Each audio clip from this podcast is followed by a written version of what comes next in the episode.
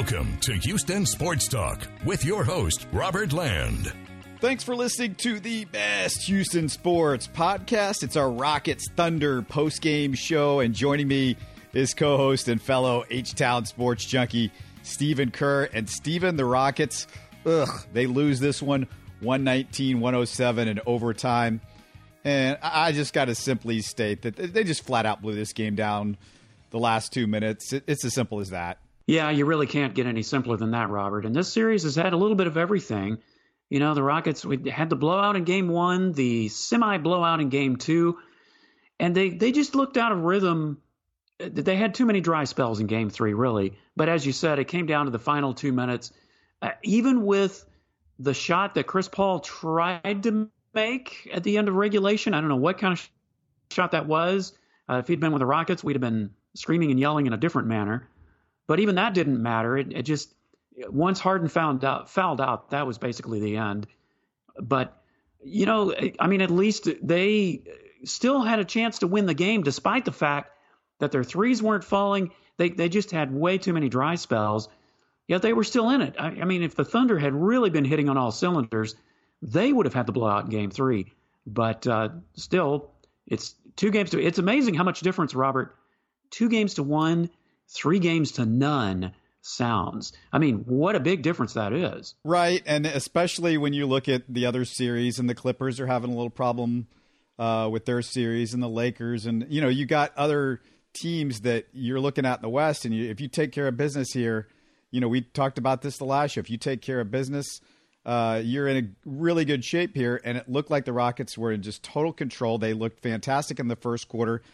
I'm going to go back to the first quarter in a bit, but – let's just get to the meat of the matter. And all the kudos that I gave to James or to Danuel House the last game, uh, I, I, I got to take it away at the end of this game because, you know, as good as he's been in the series, he had a terrible sequence at the end of regulation. He helps off the corner three on Paul's drive, leaving SGA wide open for three. That was a mistake because you don't give a wide open three when you're up by two, a corner three especially. Then he right. misses the free throw on the next possession. When he goes to the free throw, he had the chance to make up for it. If he makes the two free throws, uh, Chris Paul's missed layup and the game's over with. Those four points, it was simple. They cost him the game. Yeah, and you know it's interesting. I mean, James Harden even missed a few free throws. The Rockets were missing free throws, missing threes, and they just looked completely out of sync. I mean, the defense certainly played well in the first half, but yeah, Danuel House again First half or first quarter? first quarter. I'm sorry. Yeah, first quarter definitely. The the second quarter, it, it's funny. Well, actually, the the start of the second quarter, the third and the fourth, the Rockets just just had several dry spells. But yeah, in the first quarter, you kind of thought, oh, they're they're going to take control of this series and they're not going to they don't have to look back. But getting back to Danuel House, yeah, we got to see more consistency from him. We we praised him in the last game and it was well deserved. But now we got to kind of step back a little bit, and that's well deserved because he made some very crucial mistakes that, you know, may not have ultimately cost him, but, but certainly could have. It may not have gone into overtime if some of those things hadn't happened. And look, I, I love what James Harden did in the first two games, and from what I saw out of him, but he reverted to the James Harden I know and I hate. And he seemed to have no interest in staying in front of his man, especially in those last two minutes of the game. That bothered me. And, and that was sort of after the first quarter, that was an issue. And I also didn't like how he waved off Jeff Green on a couple screens late in the game on Lu Dort. And I mean, Dort, he's got his number on defense. Uh, this is a bad matchup for James. He needs another matchup. You don't wave off Green. You could tell that Green knew that, but Harden's ego got in his way. And that's what I've seen from James Harden. Sometimes his ego is his biggest issue.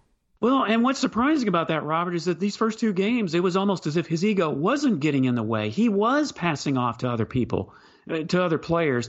And yeah, Jeff Green, he was five of eight from three. I mean, Uncle Jeff came through as far as the threes, but everybody else, uh, you know, almost couldn't hit the side of a barn. So yeah, that one play, I, I know exactly what you're talking about. He passed up Jeff Green, and you know he's the one that had the hot hand.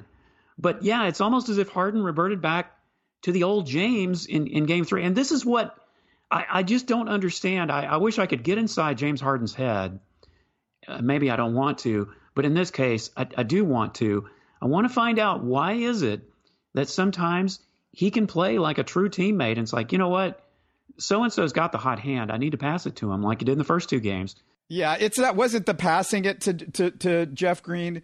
Um, it was the fact that Green comes over there and he and, and he's trying to he's trying to get a screen on Lu Dort because it's been a terrible matchup. That, that's what I'm talking about. He's trying to get the screen yeah, on. Yeah, oh, that play. Yeah. And and, yeah. and and that's that's where if you're James Harden, you've got to know the whole game. Dort's giving you an issue, and that I mean it, it, it's a problem. Lu Dort. We talked about it before the series. We zeroed in on this. It was going to be an issue with James Harden going up against Lu Dort, and you've seen it in the last two games when Dort's been healthy, and you know that's a situation where all right, yeah, Jeff, come over, help me out, give me the screen, get me somebody else because James can handle everybody else on defense. On the on the this the, the Thunder don't have another answer besides Lu Dort. No, they don't, and they have to hope he remains healthy. It's just it, he was almost a liability for them because he continued to put up shots that he shouldn't have been putting up. But they can't afford to take him out because he's the only one that is the answer to James Harden. The other thing that bugged the hell out of me is it's the definition of insanity is is doing the same thing over and over again and expecting a different result. We we know that definition, and by that definition, Harden stop shooting contested threes. I get tired of that. We've seen him do it in the playoffs for years. He's not good at it come playoff time.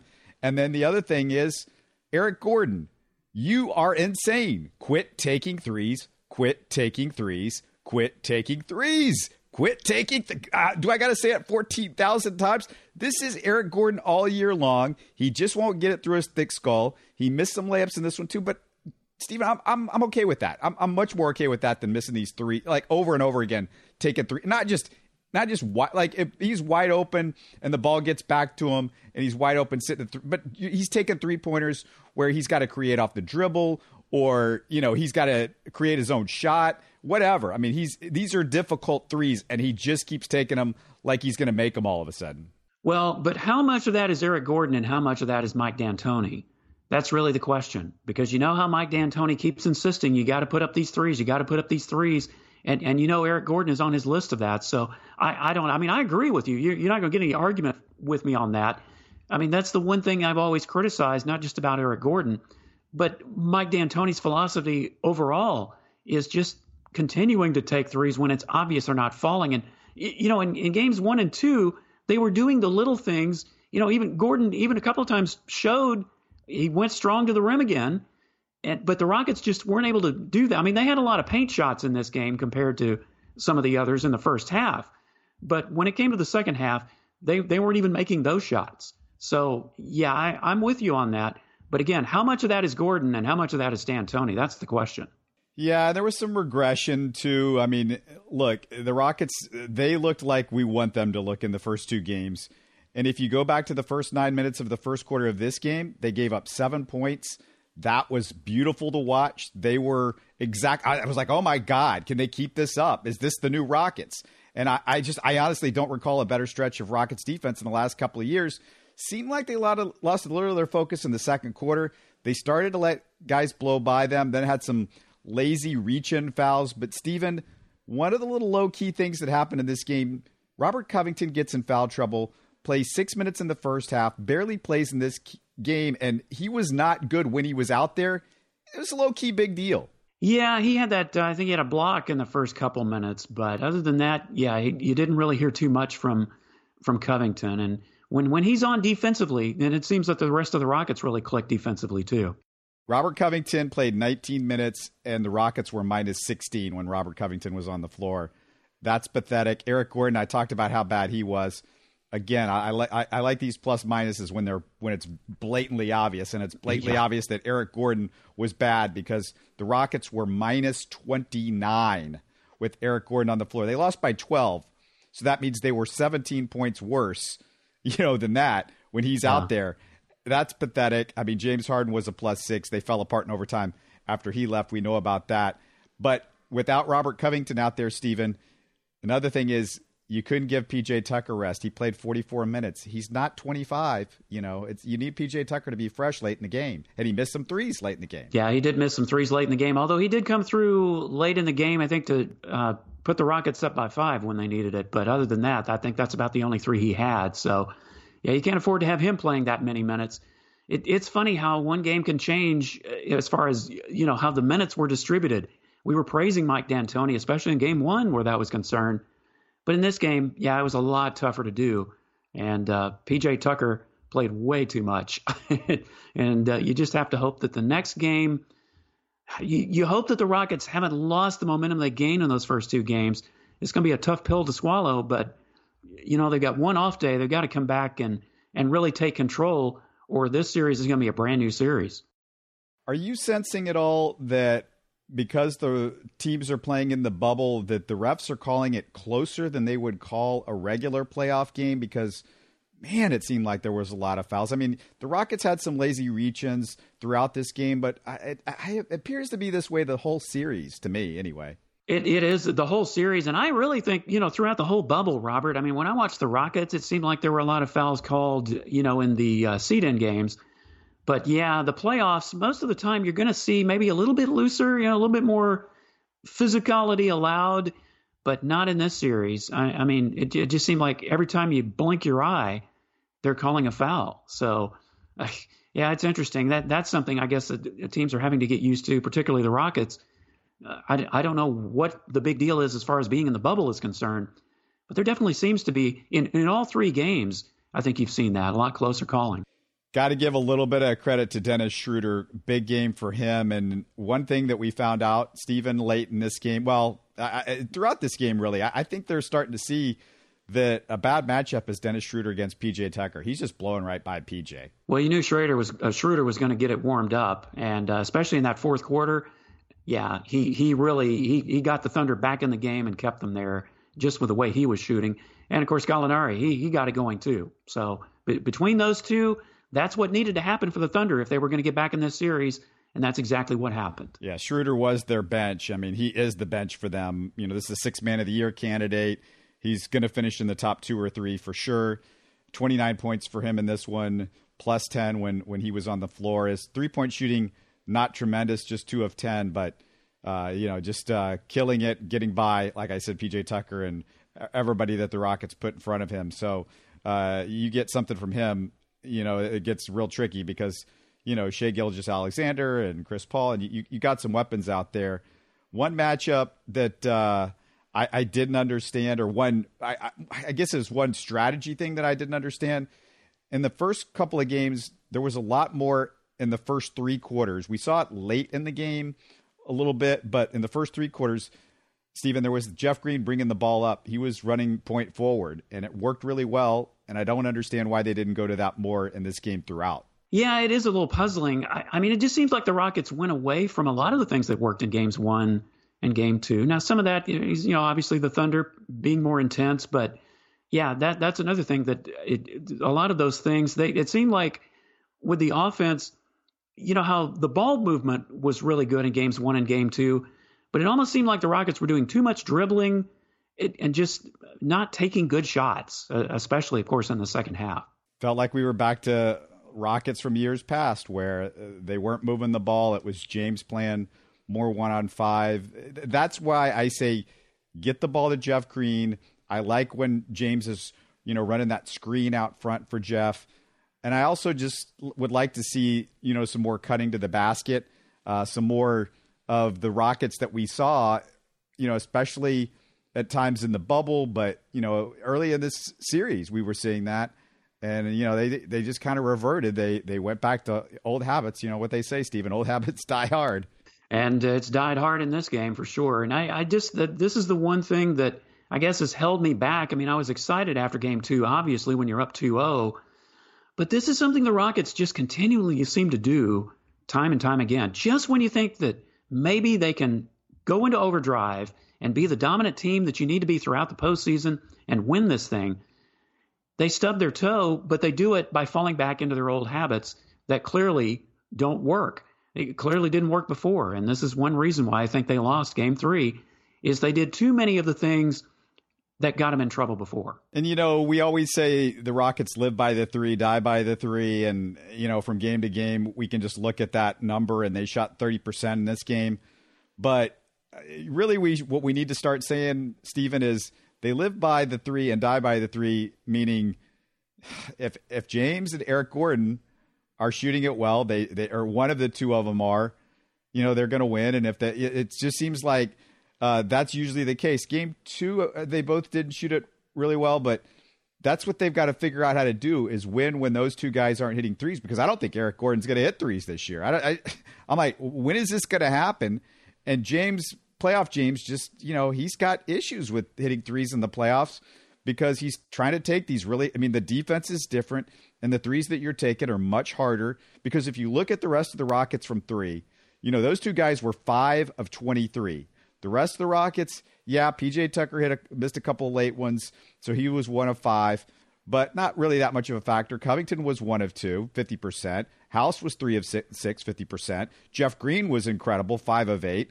Uh, ben McLemore missed a couple of them, but those were those might have been in overtime. I don't even remember him taking a three pointer in regulation. And Austin Rivers was 0 for 4, but you know it just didn't seem like uh, he was shooting a ton either it, it's all Eric Gordon and James Harden. When we're talking about three pointers with the Rockets, it's really those two guys because the rest of the cast, you know, they're they're they're getting wide open. They're going to hit them more more often than not because they're usually going to be wide open. Well, you mentioned Ben McLemore, and you, you didn't hear from him much at all in this game, and that was kind of disappointing. But that's that's really where the Rockets their their bread and butter in these first three games, but uh, especially in the first two games, is that if the threes weren't falling, they did revert to going to the hoop strong.